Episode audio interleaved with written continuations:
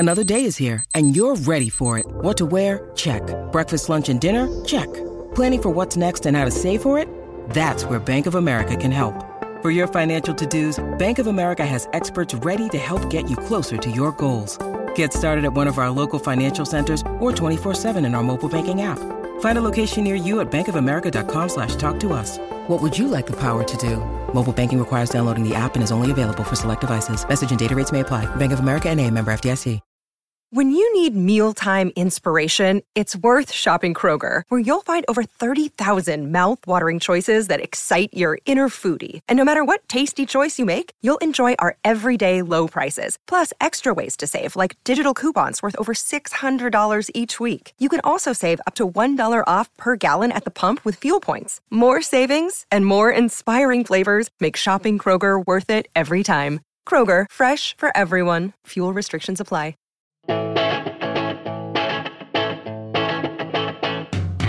Thank you for downloading or streaming this episode of Band Biographies. You can find more episodes at bandbiographies.com. That's BANNED biographies.com. If you enjoy it, why not leave a 5-star review on Apple Podcasts or whatever service you use to listen to your podcasts? Apparently, it helps get the show up the charts so more people can see it, to download it, and then to leave further 5-star reviews. Another way you can help is by telling as many friends as possible to give it a download. Please do reach out on Twitter at BandBiogs, on Instagram at BandBiographies, search on Facebook for BandBiographies, or by emailing bandbiographies@gmail.com. But most of all, enjoy. Hello and welcome to this very special episode of Band Biographies. Not just special because it's the first main episode with an intro by me, but it's also the first of what I hope will be a continuing trend of interview-based episodes. On this episode, I talked to one of the founders of the Pete Shelley Memorial Campaign, Paul Lally, and two more members of the group, Paul Banks and Eleanor Porter. I mentioned the work of the Pete Shelley Memorial Campaign in the Buzzcocks episode, and that they'd not quite raised enough money to get a blue plaque put up to commemorate him on Shelley's childhood home in Leigh, just outside Manchester in Wigan. Well, on Friday the 4th of December 2020, 2 days before the 2-year anniversary of Shelley's passing, the campaign finally reached its goal, and the blue plaque was unveiled by Malcolm Garrett, the artist who was recently awarded an MBE and designed the early Buzzcocks album and single sleeves. However, Wigan Council recognised the worth of the campaign to raise Shelley's profile locally, nationally and internationally, and they paid for the plaque, leaving the Pete Shelley Memorial Campaign to divert the funds to other initiatives that you're going to hear about in this interview, including a lasting memorial to Shelley, as well as local educational initiatives. Coming up is my chat with Paul, Ellie and Paul. But before that, why not go to PeteShelleyMemorial.com and buy some merchandise to support the campaign, because, as you're about to hear, their work is far from done. I'm here with Paul Lally, Paul Banks and Eleanor Porter, and what I want to do first off, just ask a couple of fairly easy questions, I think, just to get the ball rolling. Going round, we'll figure out an order to do this, but for each of you, where did your love of music begin, and more specifically punk rock? Now, who wants to take that first? Don't mind taking that first. Yeah, go for it. I think my love of music really was, my brother, I think, was responsible really for that. I mean, my age is, I've just missed out on punk. I think in 1977 I was 8 years old, so I sort of missed out on the joy really. Well, my brother was a bit older, and he was the person who brought all those fantastic records into the household. So when he used to nip out of the house, I used to play all his records. That was the sort of idea. But he was a big Fall fan, and I think the first time that I ever heard Buzzcocks was when he brought home Live at Electric Circus EP. It was that 10-inch Virgin record, and I think Buzzcocks was the last track, Time's Up, I think it was. And it's when Pete introduces the song, and you just get, you know, that the way that he did it, it was just sounded so different and so intriguing. And I think from then, really, that sort of, you know, unusual way of doing things, it sort of was a big inspiration to me. So really, when my brother was out, I used to play all the records, and that's how I got into punk, really. And, you know, I think Paul's a bit older than me, so I think he had a more of a direct experience of punk. But yeah, it's definitely my brother Simon who's responsible for my love of music and love of punk rock. So you were playing the records when your brother was out of the house. Was it forbidden when he was in the house? Was it sneaking into the room? And definitely. He bought this Pioneer stereo at the time. He was, I think he was working at BNFL at Risley or something. He had quite a decent job at the time, even though we never had a decent stereo in the house. So it was, I'd never heard anything like that before. So when you put these records on, they sounded absolutely magnificent. So yeah, it was just an opportunity. I thought, right, he's got out for a couple of hours. I'll see if I can just educate myself with some great music. So it was, I've really fond memories of that. I did confess to my brother later on that that's why some of his records got scratched, because I was probably jumping up and down to a lot of them. But he's forgiven me now. You know, he's a good fella.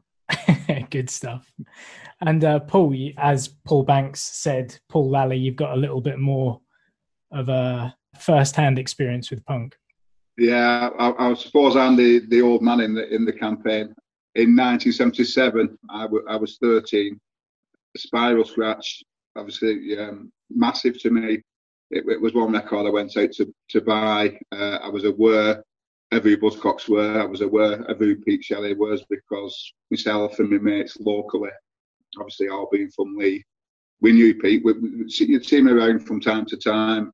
His brother had a record shop in Leigh and not long after that, we knew him, and because of that, there was always that bit more special Buzzcocks, because they were close to home. But obviously, at 13 years of age, 1977, punk was just breaking really. It wasn't rebellious at 13; it was something to latch on to, something to get involved with, and it sort of like developed from there as more and more punk bands came along. Obviously, you got into them and that was your music then for the rest of your life.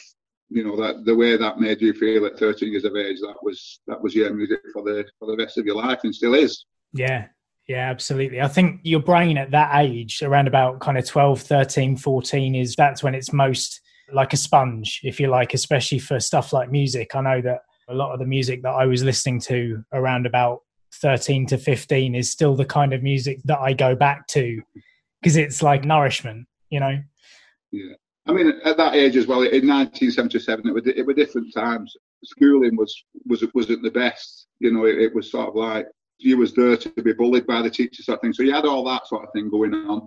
Policing as well in that time wasn't the best, you know. You couldn't go anywhere, you know, keep watching what the police were doing. So that type of music, a lot of the bands were singing about that type of stuff that you could relate to. Mm. I know Pete, you know, he had a different sort of like take on things, and his type of songs were different. But you can see why punk was a big attraction to you. You could relate to it. You could relate to what they were singing about, and it was a big draw, was punk. Yeah. Well, again, it was like we were talking about when we were setting up this interview earlier on in the week. The punk rock movement back in the 70s, especially, it was easy to get involved because the people that were performing were also the people that were in the pubs and the clubs and what have you. You know, they weren't inaccessible; they were right there. Yeah, and there's something else as well. You know, when we talk about generations, different generations, I remember one of my favourite bands were the Angelic Upstarts, and I know they come probably a year and a half after that. You know, when punk broke, but I loved the Angelic Upstarts, and I would always play them at home. And my dad, he hated punk. He used to say it was loud. I'd turn it down. I'd turn that off. But my dad actually liked the Angelic Upstarts. Oh, really? And the reason he liked the Angelic Upstarts is because my dad was a staunch union rep. Right. So obviously, because they sang songs about the time, you know, anti-Thatcher songs and things like that. My dad, he sort of liked them, and to me, I thought, oh, brilliant. It's amazing. And my dad now, he's 75 now, my dad, but you know, I can relate back to them times and think, you know, I can't believe it. You know, they're my band. You know, what do you do? You can't like them. You know, it just shows you, doesn't it? You know, it's the appeal of it for different reasons. Yeah, it was music by the people for the people, wasn't it? Exactly, you know, if you've got a relation to you know, unions and workers' rights and that kind of thing, then you're going to buy into that message that they're giving out. Yes, indeed. And someone who's got slightly different perspective, perhaps, Ellie, as the youngest of the lot of us. What about you? Where was your first musical revelation? I think it's it's always been probably the biggest part of my life, but through my dad mostly. I mean, he was a punk when everyone else was, when it was like around to be. But the first proper shock to me was I went to see the Stones at the Etihad, and Buzzcocks were supporting, and I think that was what set it off really. But the whole punk thing was when I went with my dad to see The Exploited, right, in 2008. And at the time, I was into boy bands and whatever was popular, shall I say. Sure. I mean, I've always liked rock music and stuff, but it never really struck a chord until then, at least. But it was always through him. It's always been in the back of my head or playing somewhere in the distance. So there was a lot of that kind of music on in the house while you were growing up, and it's just always. Osmosis. Yeah, always. nice. I suppose we'll go back the other way. Actually, no, I'll go back to Paul Banks again for the first one, because it'll be an interesting question to tell back round to for Ellie, I think. So, Paul Banks, what was your first single or album that you bought? This might be quite embarrassing, actually. I think it was... do you remember the single Toast by the Q-Tips that Paul Young sang? I can't remember when it was released. It was in the 70s. There was a record shop in Leigh called Rumblehorse, and it was sort of in this basement. And I just remember hearing it on the radio, and it had this sort of catchy... I can't remember what the lyrics are, but it's all about just singing about bread. It just sounded really daft. And obviously it's like... It's a bit of a, I don't know if it's a great song or a crap song, but it just appealed to me in that childish sort of way. And I remember buying that single and playing it to death. And then my parents were... You know, they're into Elvis, they're into Johnny Cash and stuff like that. So I suppose the explosion in terms of, you know, being really into music happened, as I mentioned, with my brother, really, when he started bringing, you know, better music into the household. Although I do love Johnny Cash, I have to say. Yeah. But I wasn't really sort of a massive buyer of music either, really, until really maybe 20s and 30s, really. It's only when I, you know, sort of had money in my pocket. As well as, you know, being into Buzzcocks, Pete Shelley. I mean, I'm a really big Fall fan. I think that's where my real love of music started, and that was the band that I've probably seen more so of any bands that I'm into. But you know, the Buzzcocks records are just sort of, it's, you just can't believe how great they are. I think that's the sort of thing that I think many people have said this, have always compared it to sort of the punk Beatles, really, and that's the quality of the music, I think, really. And you know, I saw Buzzcocks maybe 4 or 5 times, but this was like in sort of 2000s and 2010s, really. It was not earlier on. But it's, you know, it's when they were doing the gigs at the Apollo when Howard Devoto joined them again to do that sort of reformation of the band, and it was an amazing gig, completely chaotic but completely amazing. Yeah, because didn't they get all 3 lineups of the band? Yeah. They had the original lineup with Devoto, and did they bring Garth Smith back for that? I think I was a bit too drunk, to be honest, to take notice what was going on. But I do remember Howard Devoto going in. There was just a sense of chaos about the entire thing, and it was brilliant, and that's exactly what we wanted, really, when we were watching it. But I think I saw him last in Liverpool. I think it was the Casimir in Liverpool with my wife Nicola, and basically got made deaf by, because we were next to one of the speakers, and it was the loudest gig I think I'd ever been to. But, you know, they're all fond memories. I suppose back to that question, it's I've gone off on a tangent now from the first single I bought until the entire history of the music that I love. But no, absolutely not. I mean, the other question would be, you know, gigs and favourite and most seen bands. What was The Fall like to go and see? Because I can't imagine that being straightforward. Completely hit and miss with The Fall, I think, and that's well documented, I think. And the first time I saw The Fall properly, I think, was in 1987 when they were doing, I think it was the Friends Experiment tour, and it was fantastic. And then I think I saw them again, The Fall, most when in the sort of latter years, really, when I suppose, you know, Marky Smith was a bit poorly at the end, really, as well, and it was. But there was still an incredible band to watch. You know, you just didn't know what you were going to get. Mm. I think one of the last gigs I went to was at like a social club in Salford. And again, it was just complete chaos, and one of the loudest gigs I've ever been to. But it was just so unusual. You know, that was what was beautiful about The Fall. But then you could go to them the next week, and it's the worst gig that you've ever been to. You know, they do 20 minutes and walk off stage. And but that's the risk you've got to take when you're a Fall fan. Definitely. It's all good. It's all good for the soul, you know. It's a bit like supporting the football club who in the sort of, you know, second division. They're never going to get in the charts, but you think they're the best football team in the world. You know, that's what being a Fall fan's like, I think. Yeah, absolutely. Yeah, 100%. And Paul Lally, again, first music that you ever bought, gigs that you've been to see. Tell us about it. No one's got a cool answer to first record bought like that. That's where we have to just leave all our pretensions at the door. I think my main when I was buying records, what I remember is wagging it from school with my mates, getting on the 26 bus, going to Manchester, hanging around HMV and Virgin and what have you, and we were buying records there. And I remember Rattus, the first Stranglers album, The Clash first album, Damn by The Damned, albums like that. And then we used to trade them, you know, we'd all buy them individually, then we'd trade them between each other. And that's what I recall about my early music. So you've got cool answers to that. Well, I suppose if I can go back to when I was about 10, I think I remember buying a Mud album out of my pocket money. I think probably about 1975-ish or something like that, before punk, obviously. But yeah. That was what was big at the time, I suppose. But absolutely, I was never really into him. I just bought the album because I liked how it looked. It had four love hearts on the front, and it had each member of the band in these love hearts, and it just looked cool. I suppose that prompted me to buy it out of my pocket money.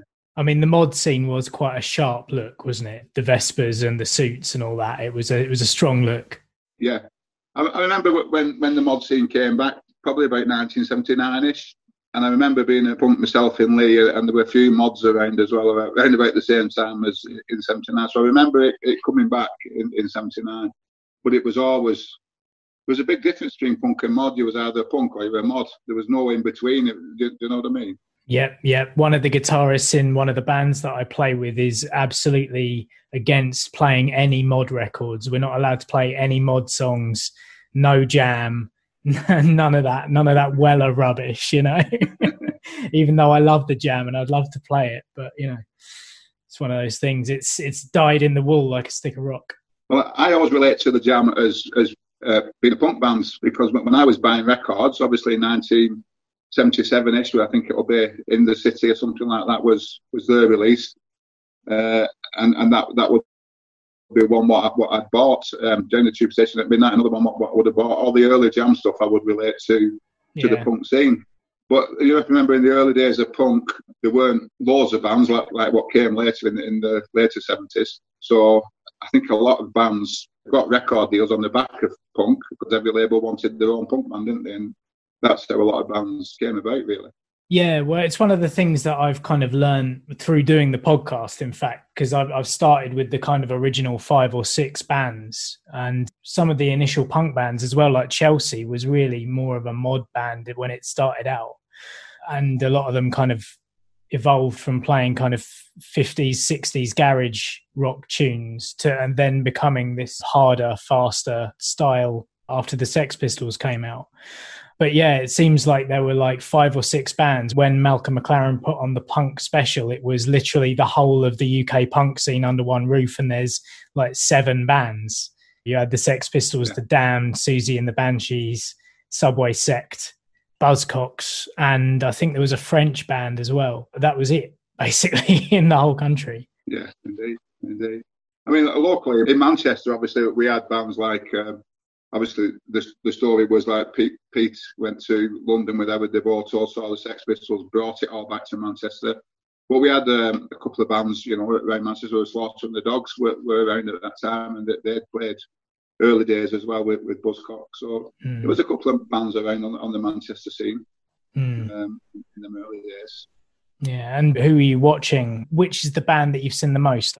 The bands who I've seen the most, well, this is going to be sort of on punk now, because probably the band I've seen the most, I'd say Echo and the Bunnymen.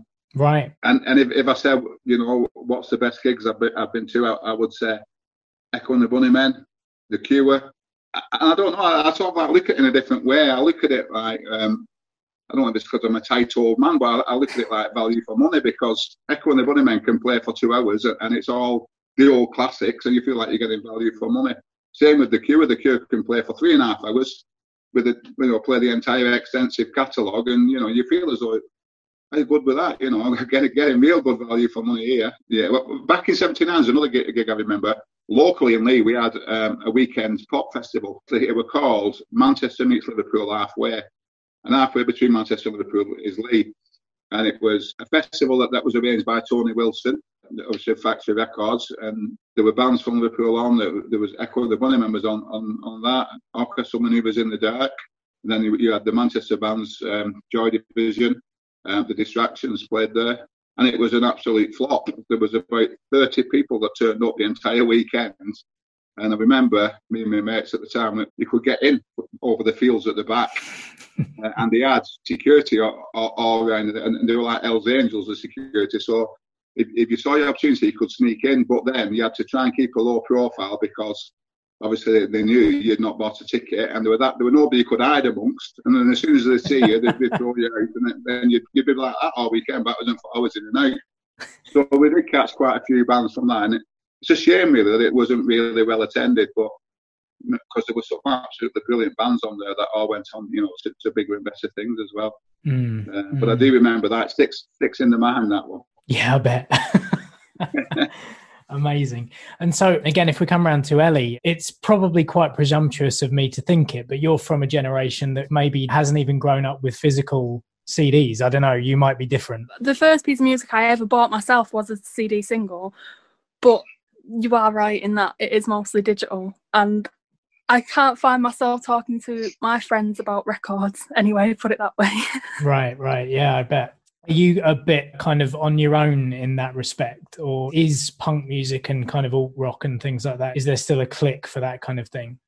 It is still relevant, and there is quite a big community online for younger people who are into it, say, but it's a lot harder to find in real life. Because I think one of the things that has happened in the last, 20 years or so is that music's less tribal. I know when I was younger, it was quite obvious who was into rock music, who was into the more poppy, UK garagey kind of dancey stuff. And it was very obvious who you could go and kind of make friends with and who you were supposed to avoid. It doesn't seem quite so clear cut nowadays. No, definitely not. So what was that first single, if you don't mind me asking? Because I know you were saying about, you know, your pop groups and stuff. I'm going to undermine your punk credibility now. It was by a band called The Wanted in about 2013. Yeah. Right. Well, the first single I ever bought, like a disc, like a vinyl disc, was Bohemian Rhapsody in a charity shop in Wales. So I've got that to my name. There you go. You clawed it back. It's all good.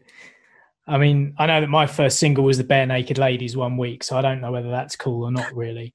Just to make everyone feel a little bit better. So what about bands and stuff? I know you were talking about The Exploited. Did you ever get to see them live? Yeah, I went to see them in 2018 with my dad. There was a support band on called In Evil Hour. They ended up being much better than The Exploited were, dare I say it. But I've got tickets to see other bands, but obviously that's been postponed. This year... Don't get me started on this year. I think The Exploited can be a little bit hit and miss as well, a little bit like The Fall. I think Watty especially has had his troubles with health over the last couple of years. But I know what you mean about going to see a band. Because were you disappointed when the support band ended up being the band that you preferred? To be honest, I came out of it and I wasn't really aware of what had happened. I didn't realise till a few weeks later that I actually enjoyed the support band more. You needed time to kind of process it. I needed time to think about what he was saying. I couldn't hear him when I was there. I had to Google the lyrics. Because I've had the same thing. I've gone to gigs to see a specific band and then been blown away by the support act. But there's always that thing of like, oh, well, actually, no one else knows about this band. You can kind of be like, oh, guys, listen to this. This is amazing. Yeah. And you can be the discoverer of that. I used to like being that guy. What was the last gig any of you went to see before lockdown as well? Back in February, I got to see The Interrupters. And that was the tail end of February. Like literally the next week was lockdown. And at the time we thought it was only going to be a few weeks. And now here we are almost a year later. And I've not seen a live gig since. Live music is one of the things I really miss. So what was the last gig you went to see before this whole shit show of a year? It's difficult to remember, isn't it? I think our brains have all been, you know, collectively liquidized over the past 12 months. I think it was Squeeze, I think. Oh, nice. I bought My partner Nicola's just a massive Squeeze fan. I got her tickets as a present, but honestly, they were incredible. I think they're just incredible musicians. They've got an incredible sort of back catalogue. I think it was what Paul was saying about it. It was just solid entertainment for 2 hours, and it was. You just forget how many great songs that they actually did produce Squeeze. So that was the last. And again, it's all sort of in a distant haze, isn't it? When people are all sort of thousands of people in a room dancing and enjoying themselves, but it was a great memory to have, I think. Absolutely, yeah. I know that at the Interrupters gig, I wasn't really looking at the stage. I was having far too much fun dancing with people and getting hammered.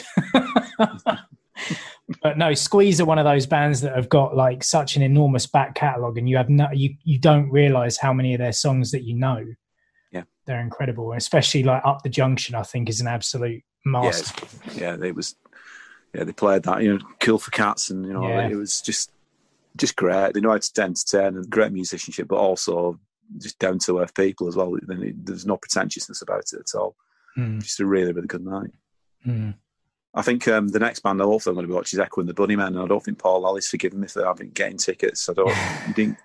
Paul, you didn't get tickets for that gig, did you? I did. Which is So, yeah, I think he has put a few strains on the campaign, to be honest, that. I think he's been wants to boot me out of it because I've got tickets he hasn't. But I'm sorry about that, Paul. It's fine. I've been forgiven. And I've not given up on getting any yet, so this time, What about you guys? What was the last gig you went to see before the lockdown? Well, mine. I think Paul's having problems with his memory because mine was in February.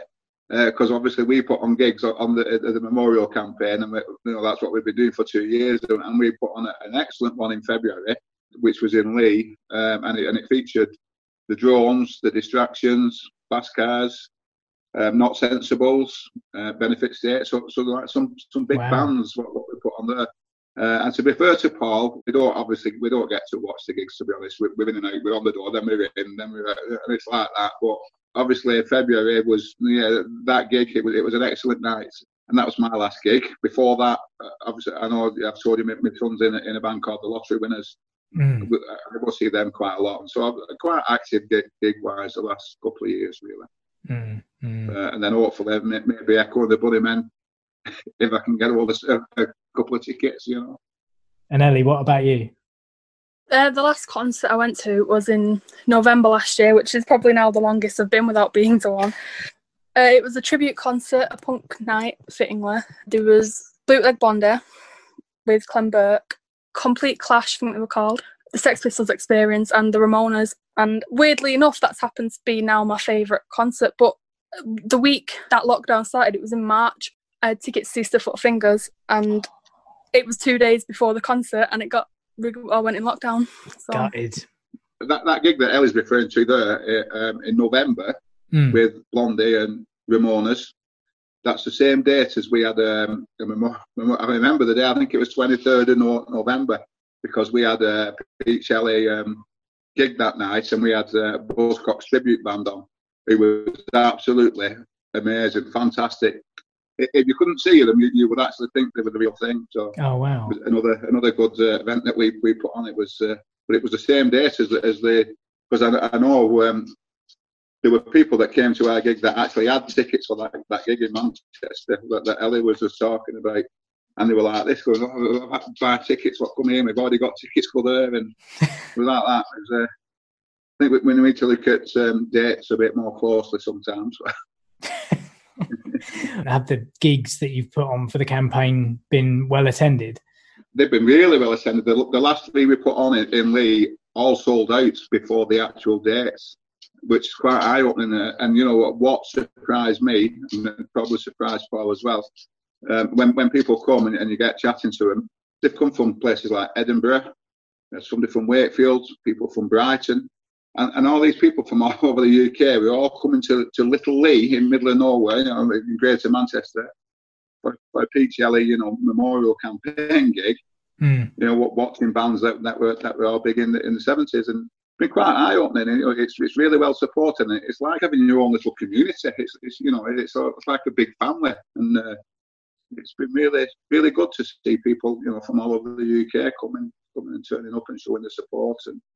And I'm sure the businesses in Leigh will be delighted as well, you know, that there's people coming into town and spending money in town, you know, booking hotels and, you know, things like that. So.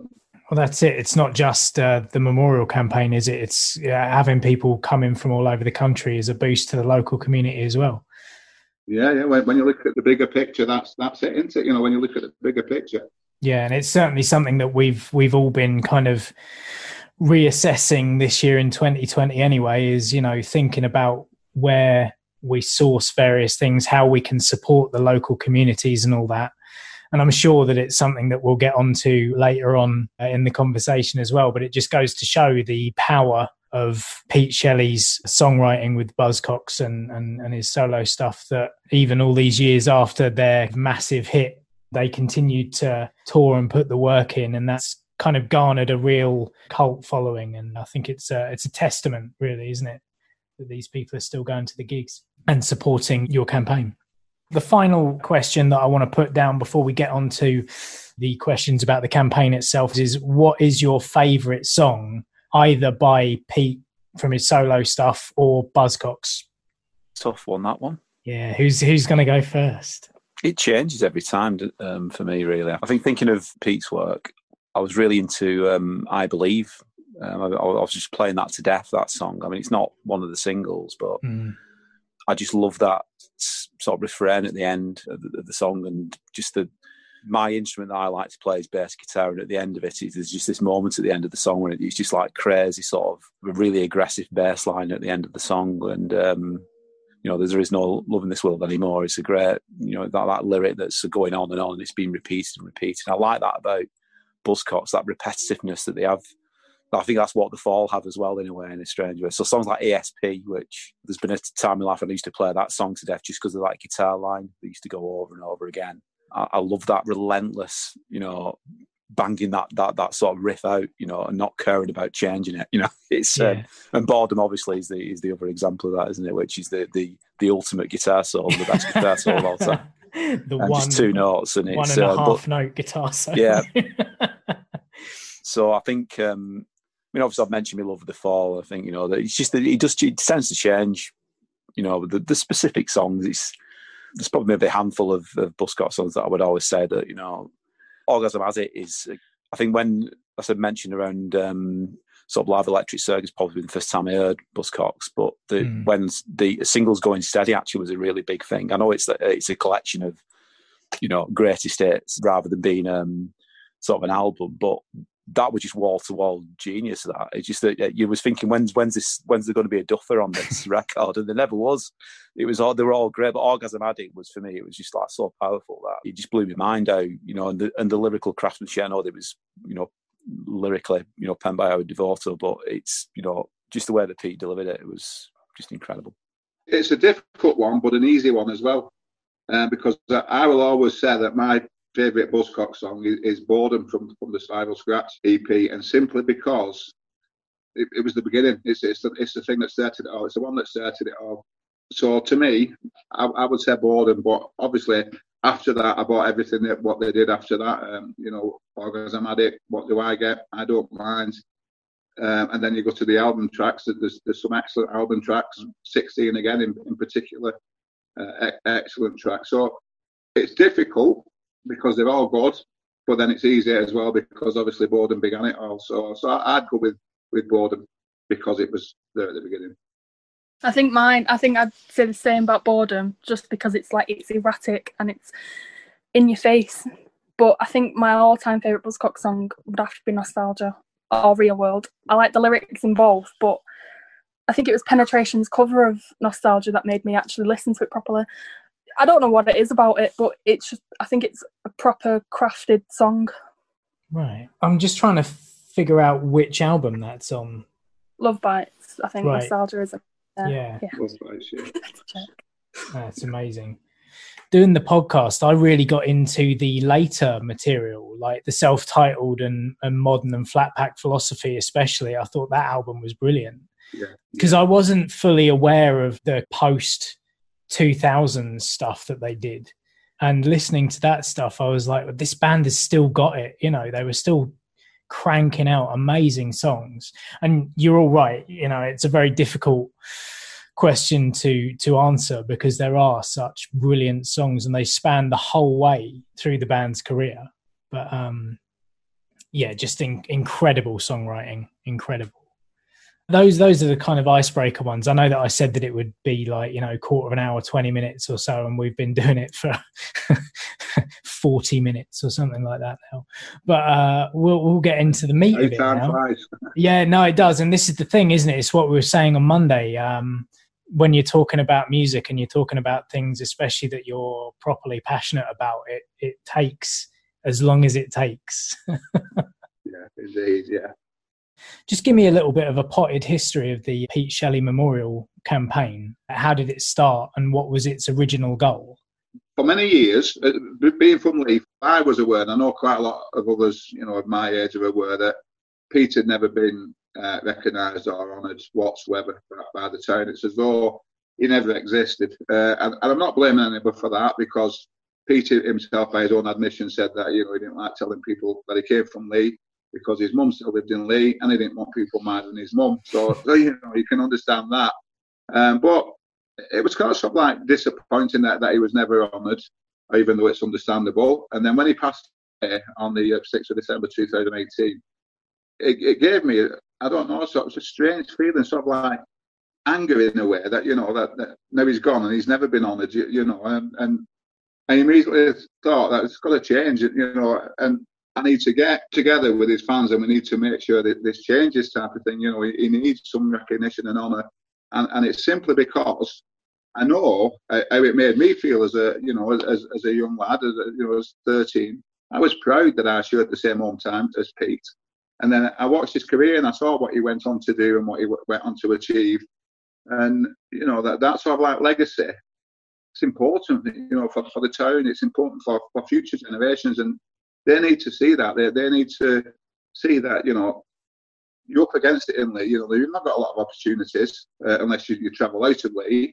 But Pete showed that, you know, he started with nothing and he went on to achieve massive things, you know, and that legacy needs to be preserved and, you know, other generations need to see it.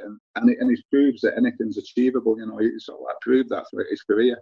So I felt passionate, you know, that way about it. And I vocally, on social media, on some local groups, I put something out saying that it's disgusting that he's never been honoured. You know, I went down that route sort of thing. You know, it's terrible and he should be honoured. And before you know it, that, you know, there was a few people agreeing with me, and it was sort of like escalated. Much to my surprise, the following day, I had contact from his family, members of his family who still live in Leigh, and there's me expecting to be told off by saying all this thing, you know, at a bad time. But they actually agreed with me, supported what I said. And sort of like encourage me to, you know, if you feel that strongly about it, we'll support you, we agree with you, you know, go for it. And since then, obviously it's grown since then, and the family's been in touch, and we're in touch on a daily basis now. You know, we've become good friends through it all. So the support and the encouragement from the family's always been there. And since that beginning, it has grown now, you know, and we have got like a big following, and we've, you know, we set out, you know, we had certain goals which we're ticking off one by one, and it's all been good, it's all been positive. I never anticipated it to get so big and so busy like it has done lately, but that's where we're at now, you know, that just shows, you know, what Pete meant to so many people. My first port of call was I contacted my local councillor, who happens to be a music promoter in his spare time, and I asked him the question, can you help with this type of thing? And he put on the first couple of fundraisers that we held in Wigan. So between us, we sort of like kick-started it. So he put on the events and I expanded the campaign on social media and grew the audience.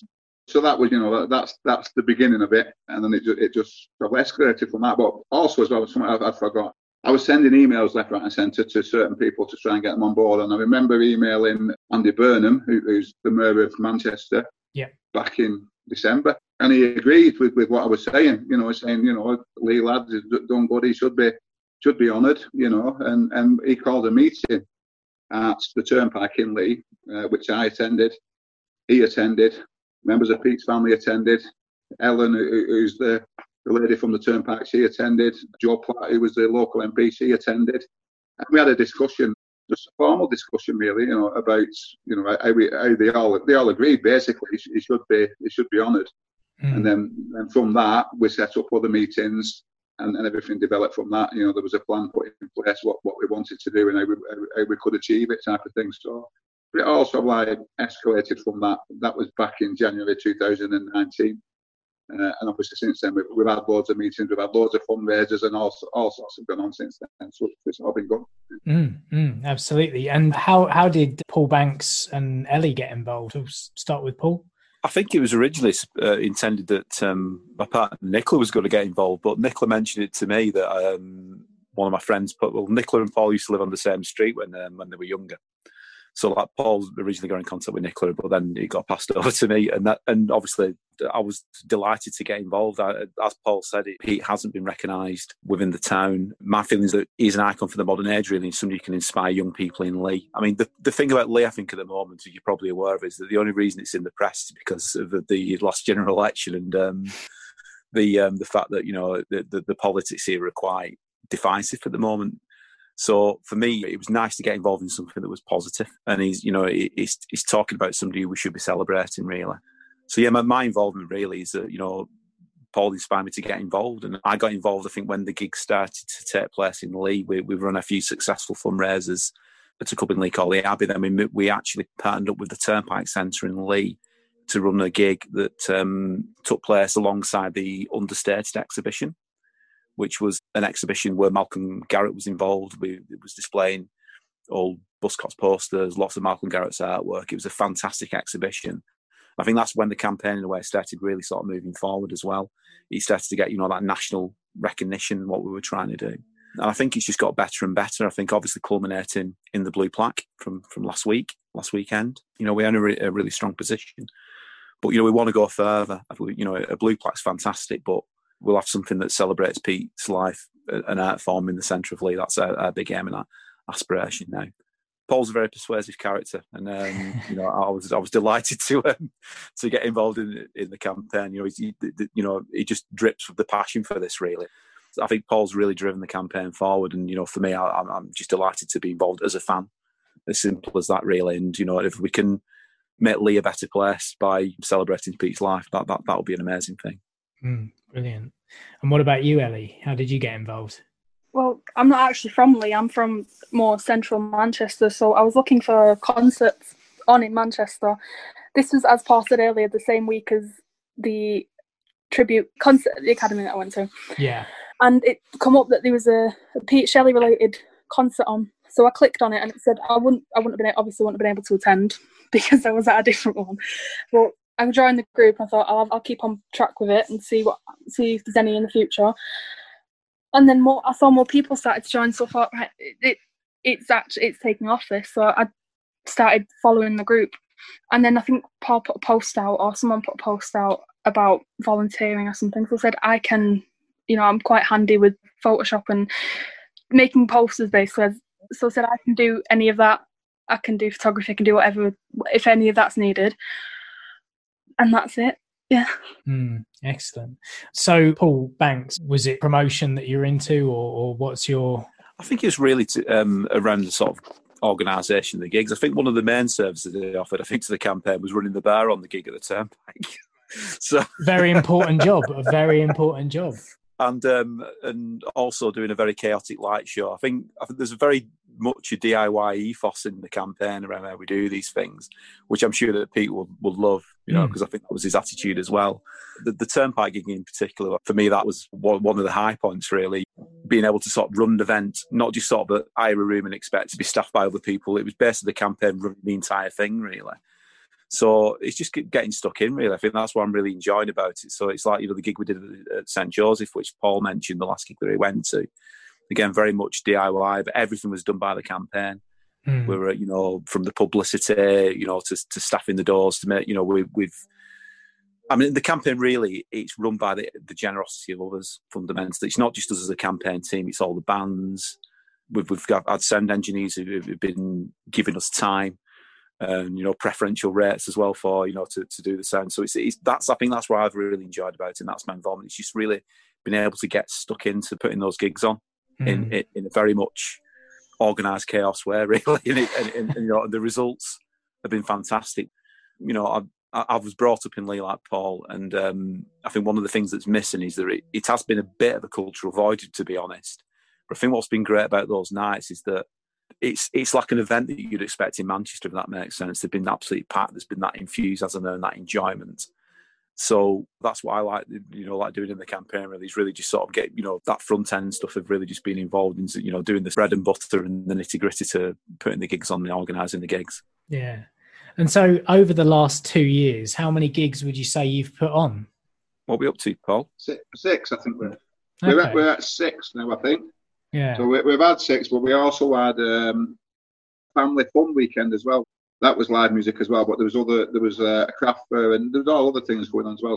And none of us, you have to remember that none of us are music promoters, or, you know, none of us have any experience of this type of thing. So we're all doing it from how we think it should be done, and, you know, and then watching it all come together, and then getting all the positive feedback at the end of it. You know, we're obviously doing something right. You know, we're selling out the gigs as well. Like Paul said, it's been really good, really enjoyable to actually put an event on when you don't really know what you're doing, but you've done it, and you know, you've got positive results, you've made decent money from it for the campaign, and something quite heartwarming about that, you know what I mean? Because it's been our work, and you know, you've got your bands who are volunteering the time, your sound engineer who's volunteering his time, and we've had, like Paul said, we had the bar at the Turnpike that was staffed by all volunteers. We've had volunteers selling us raffle tickets for us, you know, at events. And the DIY ethos, and the fact that it's a collective project and it's open to everybody to become involved. And people do get involved, you know, if they see you struggling, they'll offer to give you a hand, and, you know, don't me do this for you, don't me do that for you. And there's very much of that going on at all the events, which is brilliant, you know. It's like I said before, it's like a big family, yeah, you know, you're all looking out for each other and all helping out when they can. They've all been good. It was really unfortunate, I think, that we got hit by COVID, obviously. I mean, it did an absolutely disaster for society in a way, but it was for the campaign, you know, from our perspective. It was like it stopped us dead in our tracks, but we've, you know, we did put a virtual event on during COVID as well that was well received. Obviously, everybody's hoping that we can forget about 2020 and move on to 2021, but I think we're looking maybe at moving, obviously putting more events on in Leigh, but maybe moving to putting events on in Manchester as well, and elsewhere in the country, because we have generated that interest as people approaching us now from Brighton, London, and internationally as well.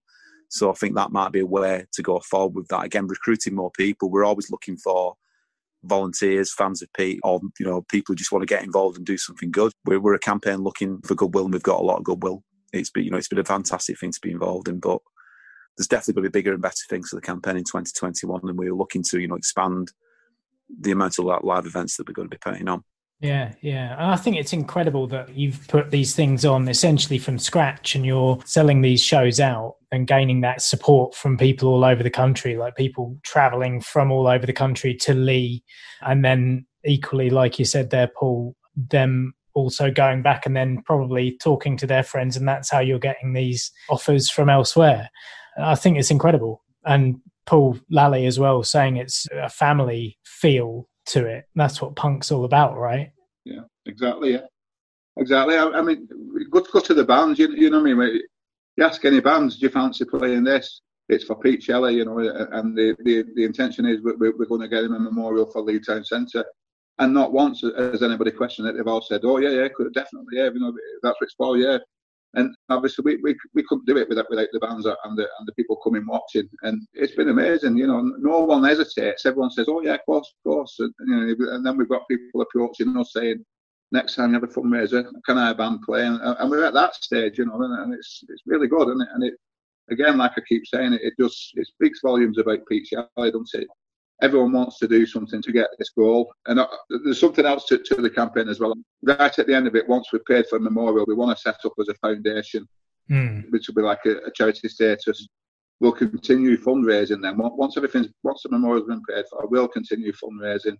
Everything we raise will go straight back into the community, and it'll help the youth in the area in music and arts and writing and things like that. And you know, we came up with that idea, and Pete's widower and Pete's family, you know, they've all said, what an excellent idea.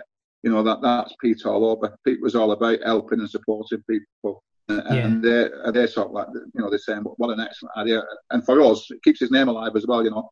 keeps his legacy alive, and you know, absolutely. And it's great that you've got the support of the family as well. Yeah, and we've also got Malcolm Garrett as well. You know, Malcolm Garrett joined our team, and he's working with us. We quite often have meetings with him on Zoom. Yeah, he fully supports the campaign and the campaign's goals, and he's very much, you know, a part of it. You know, he's chasing our aims with us. You know, he's a very, very much an active part of it, and you know, going forward is good to have on board. That's pretty incredible as well, because for those who are listening who might not know, Malcolm Garrett was the artist who came up with the sleeves for Orgasm Addict and Another Music in a Different Kitchen, along with quite a few others, and also went on to do stuff for Duran Duran and other bands like that. It's incredible. And he's taken an active role in the group. He did an amazing speech as well, Malcolm, on the unveiling of the blue plaque. It was really emotional and from the heart. Mm. And I think having Malcolm's input is hopefully going to lead towards a lasting memorial that's not only going to look amazing, that it will, you know, and have that authenticity, because obviously Malcolm was a very close friend of Pete's. Mm. But it'll be something that people want to see. You know, they want to come to Leigh and look at it. That's our sort of aspiration. That's the stage that we're at now. The blue plaque's in place. That's helping to keep Pete's story alive in Leigh. But our next name obviously is that memorial that we're looking for, and having Malcolm on board is a dream, really. He's such a lovely man, and the way he speaks about Pete is just inspirational. So we feel really lucky and privileged to have him on board.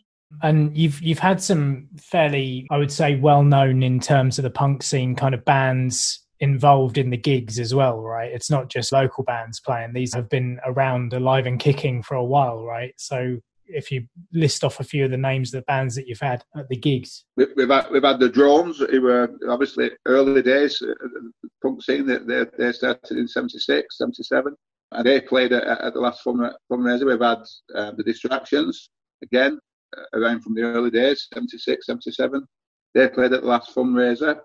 We've had Not Sensibles, who were retired, and came out of retirement especially to play that fundraiser. Wow. Yeah, absolutely amazing. I didn't have to beg them to do anything. I asked them the question and you know, straight away, yeah, of course we will, yeah. And they came out of retirement, they rehearsed for it and put on, you know, they did their bit, and brilliant.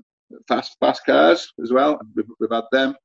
And coming up on the next fundraiser, we've got a band called the Arvies, who were made up of members of the Things, who were around in the 80s, and John Mayer, who was the original drummer of Buzzcocks, drums with the Thing. So there's that connection there. It seems, you know, a lot of the bands have all got a connection to Pete back in the early days. And we've got V2 as well. They're in touch with us quite a lot, and they want to play at a future fundraiser. And they were, you know, they're back from 76, 77. So there's that strong connection, you know, that Manchester 76, 77 connection, all wanting to do their bit, you know, to be involved, really.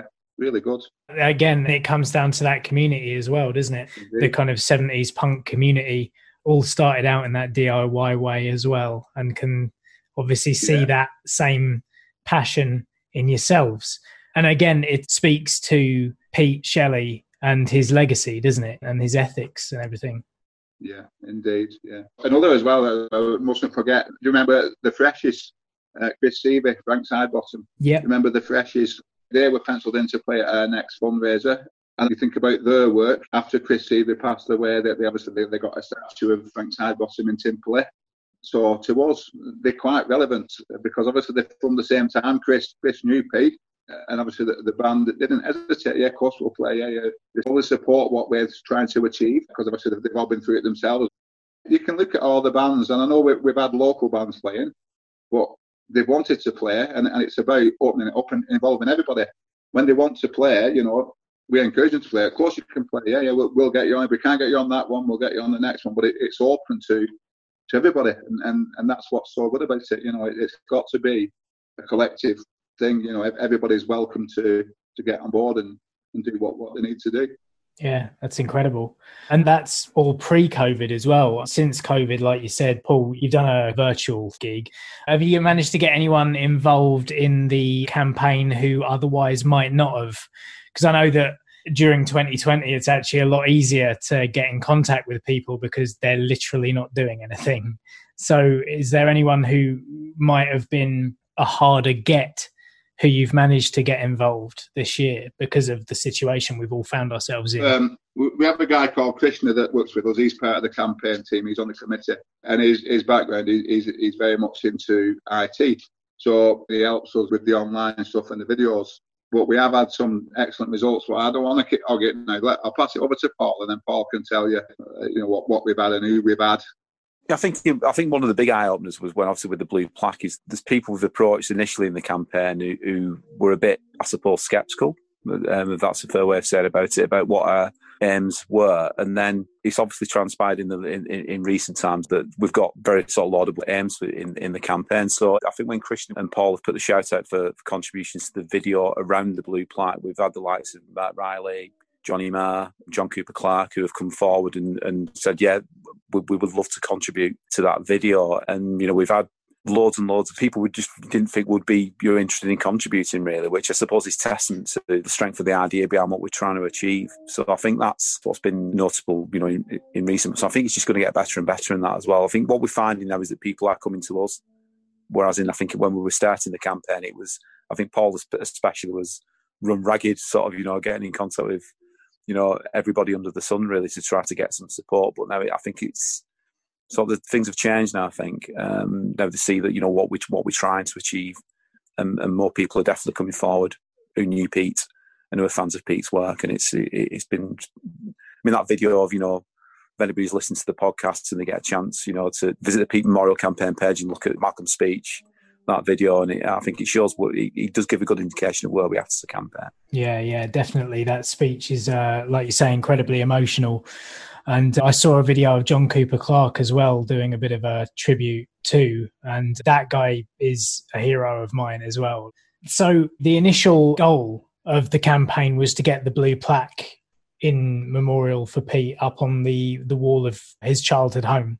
Not the home he was born in, but the one where he grew up, right? It's the one he called home. Yeah. That's how we look at it. It's the one that he called home. It's the one that he spent most of his youth there growing up. And so it's what he called home. And his mum continued to live there for the rest of her life as well after Peter moved on. So it was quite relevant that it went there. Yeah. And I don't know if I've said before, but when you look at the plaque, the room at the side of the plaque was actually Pete's bedroom. So it's quite significant that the plaque. So I didn't know myself until the Friday on the unveiling. Oh, that's incredible. A member of the family told me that, yeah, well, that was Pete's bedroom. So. Oh, that's great. And how did each of you feel about kind of achieving that goal? Were you all there at the unveiling? I wasn't there. Right. So, Ellie, you couldn't get there. Were you otherwise engaged? Isolating.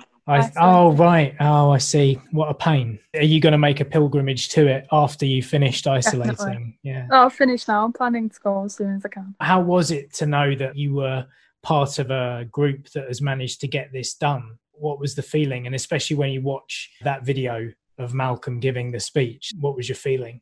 It's incredible, isn't it? When you think of how many people have come together to get that to happen, it's quite mind-blowing, really, because you think they're not the biggest band, you know, they're not the Clash, they're not the Sex Pistols, and while they were big, you don't expect that to come out of a community effort, but when you look at it as it is, it's exceptional, as you could say. The partnerships that we've created, I think, have really helped to make the blue plaque happen. There's obviously partnerships that we've had with the Turnpike in Leigh, which is a local CRC which focuses on arts and culture. There's Wigan Council who've been involved in that as well, who funded the blue plaque. And we're thinking that's really going to help us move forward now. We're obviously working with that partnership group to talk about having a lasting memorial actually within the centre of Leigh, which will fit in some of the developments. That's our sort of move forward. But the blue plaque, it was almost like there's some permanence there now, isn't there, really? Is that, you know, it's always going to be there. And that, and I think that's what was inspirational about, you know, talking to Paul Lally originally around this, is that idea that we want to keep that narrative alive. So that blue plaque's going to really help that now, but we can move that forward even further now. You know, we can perhaps create a, you know, memorial within the centre of Leigh potentially, and again, that's what's going to inspire future generations. Pete's an amazing icon. That DIY ethos and, you know, his creativity and the body of work that he's got is, you know, you can't help but be impressed.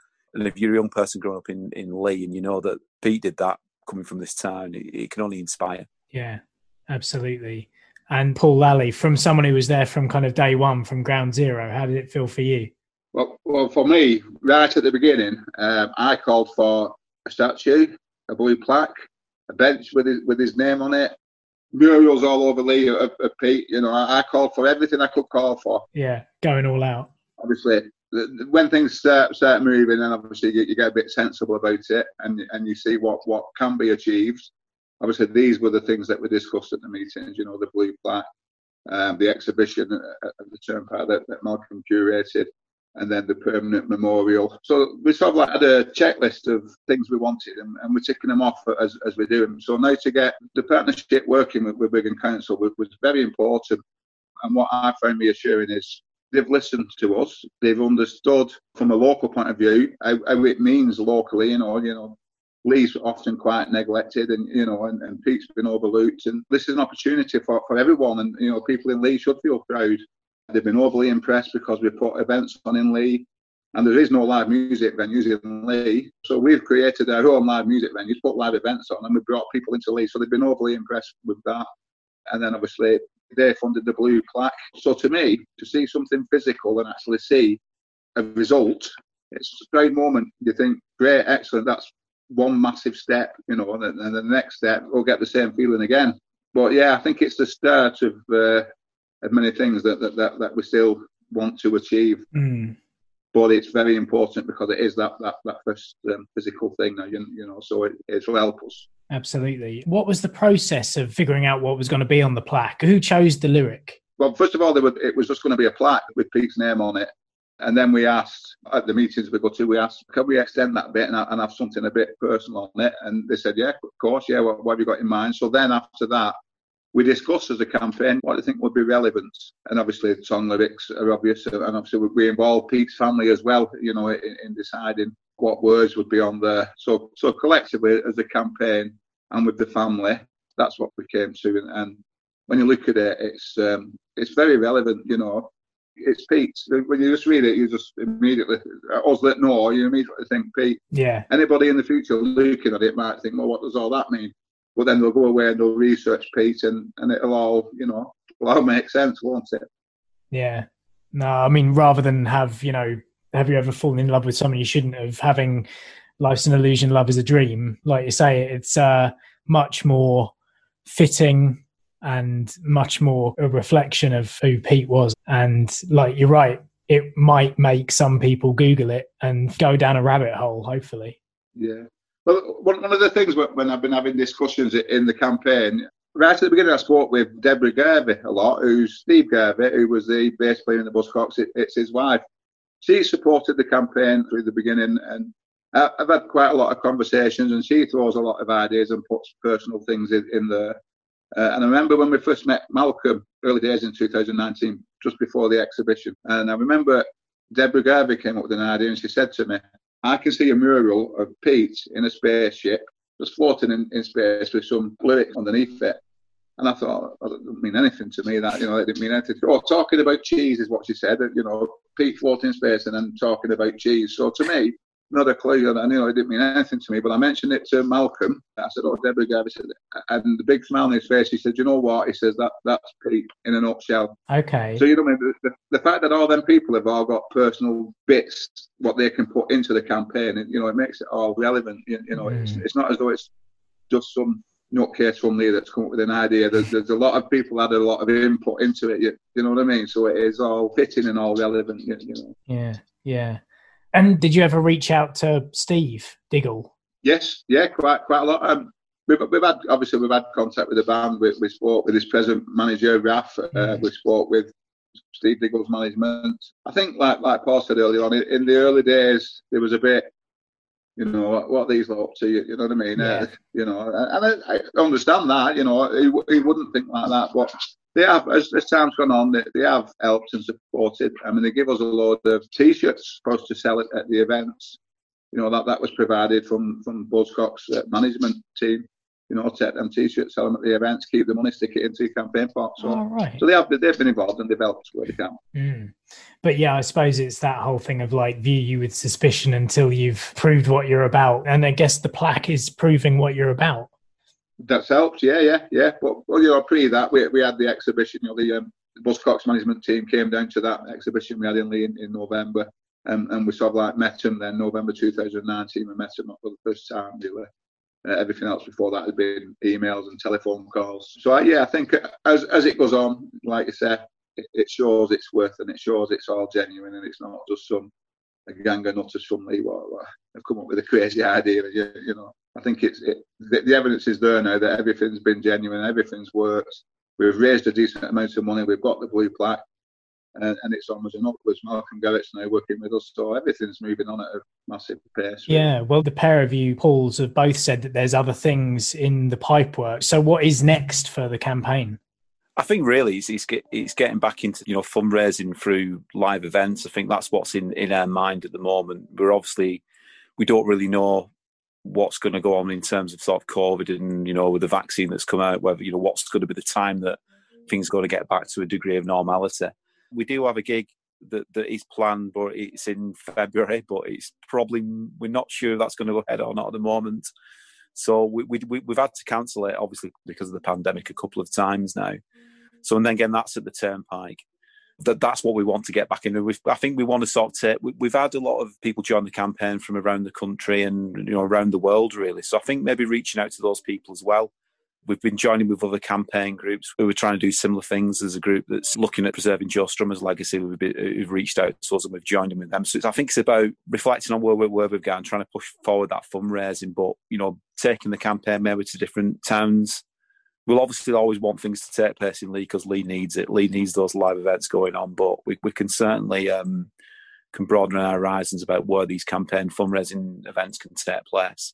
And we've made loads of great friends who've been so generous. We're in a really strong position now, having the blue plaque in place. It's like we've got that benchmark now. That's where we're at. We can use that as a springboard to go forward now with things.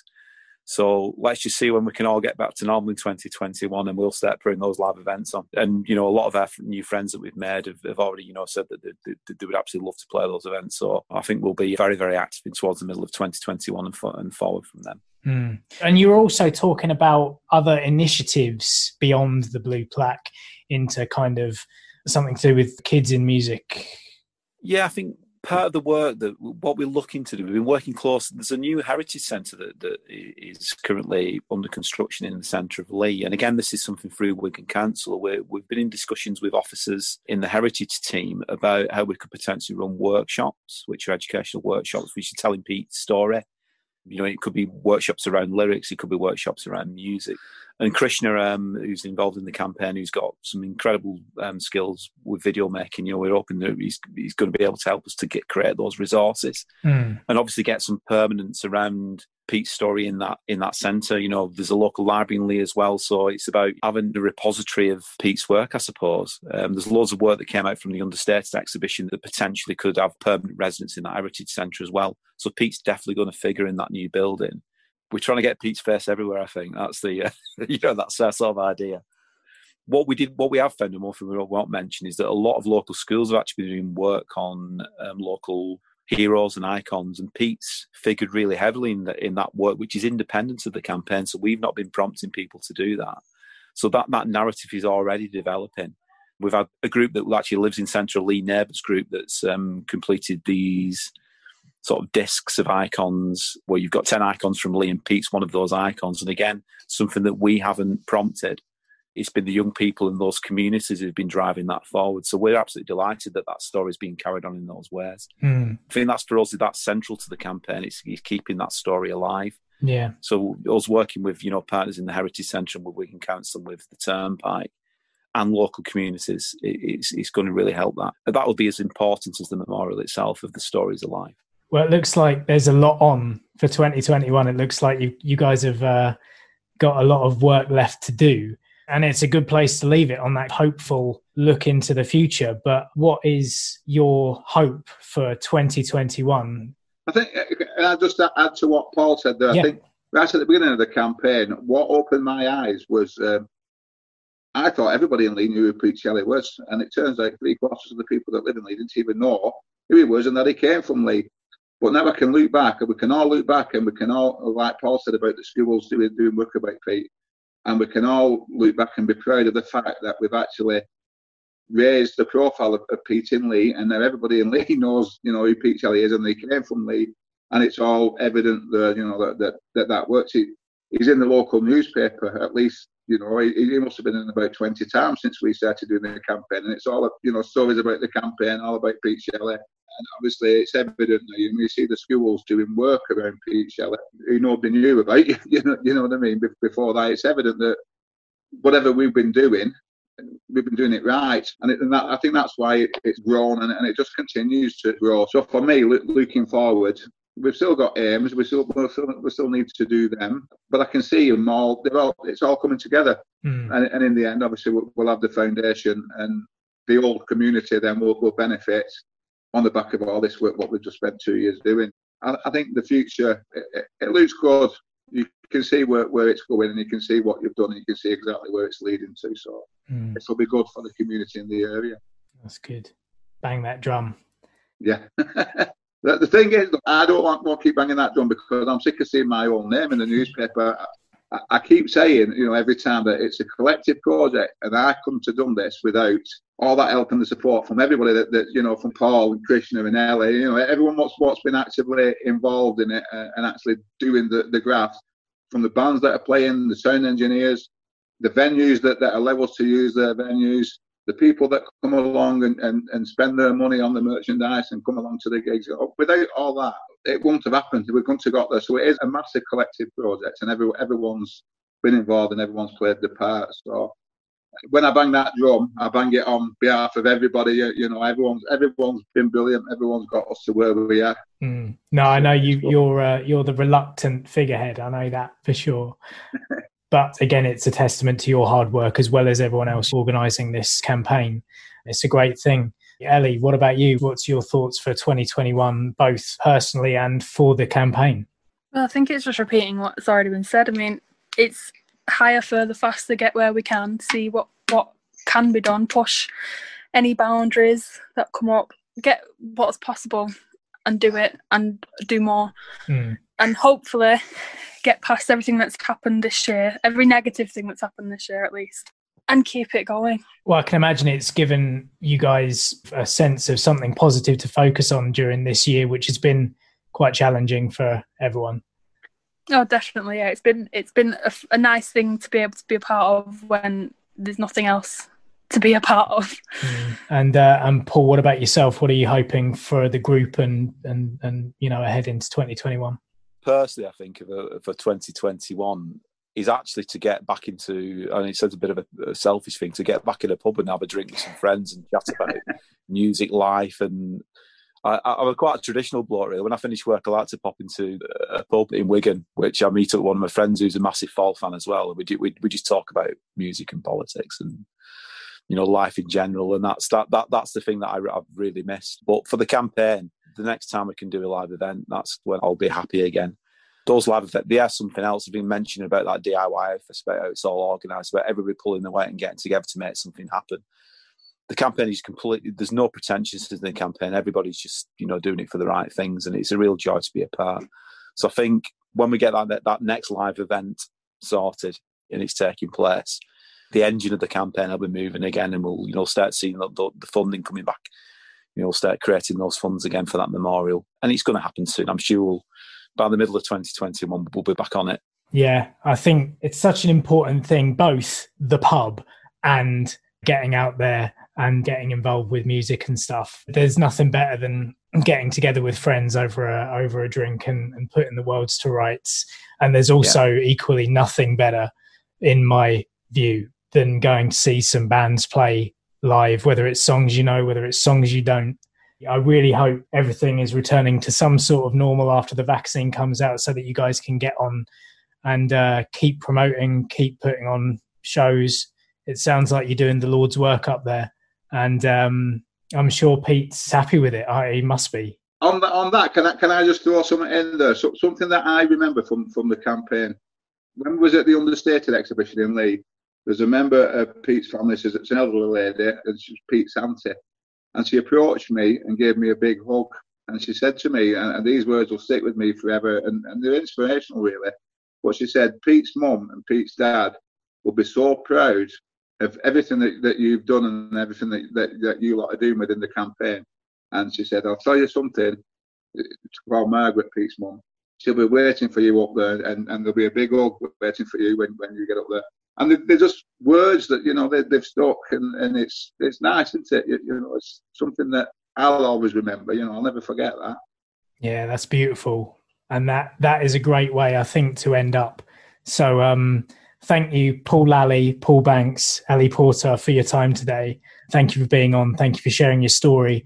And hopefully I'll be able to put that out there. Before I do wrap it up, though, where can people find the campaign online? We're on Facebook, we're on Instagram, we're on Twitter. We also have a website, www.peteshelleyMemorial.com. They can contact us by email. All the information will be on there. It's peteshelley.msc@gmail.com. Across social media, if you just search for Pete Shelley Memorial, you'll find us easy enough. We're all over the place. Well, that's brilliant. Again, thank you so much for your time this evening, and I'll talk to you soon. Thank you. Take care. Thank you very much. Excellent. Thanks, Tom. Thank you very much. Thanks, Tom. Cheers, guys. There it is. It was an absolute delight to talk to Paul, Ellie and Paul about the Pete Shelley Memorial Campaign. I'm sure you'll agree, their passion is infectious. Please do search them out on Facebook, Twitter and Instagram, and be sure to visit peteshelleymemorial.com and buy some merch from them. They have an album of bands covering Shelley songs called Yesterday's Not Here, and an Etsy page where they're selling t-shirts, blue plaque badges and fridge magnets, and all the money goes back into the campaign to fund future events and initiatives. Once more, a big thank you to Paul Lally, Paul Banks and Ellie Porter for giving up their time to talk to me, and for you for listening. See you next time.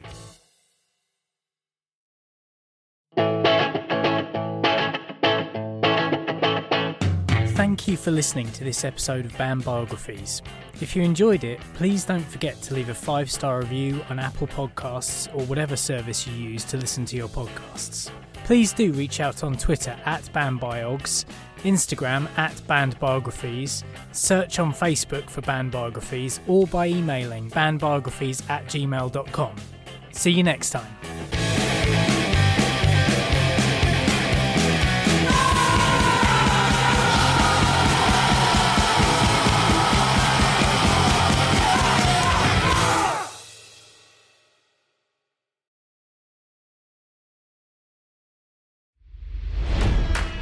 It's NFL draft season, and that means it's time to start thinking about fantasy football.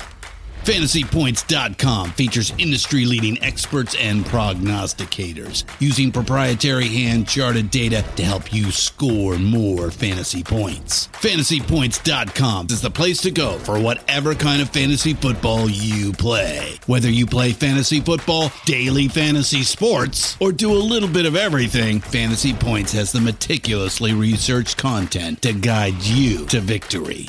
And why wait for the fall? Fantasy Points also covers the new spring football league, the UFL. Join the guru, John Hansen, Scott Barrett, Joe Dolan, and other massive names in the fantasy football universe with an exclusive offer. Use code Pantheon for 15% off any Fantasy Points package, including the all-in package, with access to every article, tool, and data nugget that Fantasy Points has to offer. That's FantasyPoints.com and code Pantheon for 15% off at Fantasy Points. FantasyPoints.com. Code Pantheon. Score more fantasy points.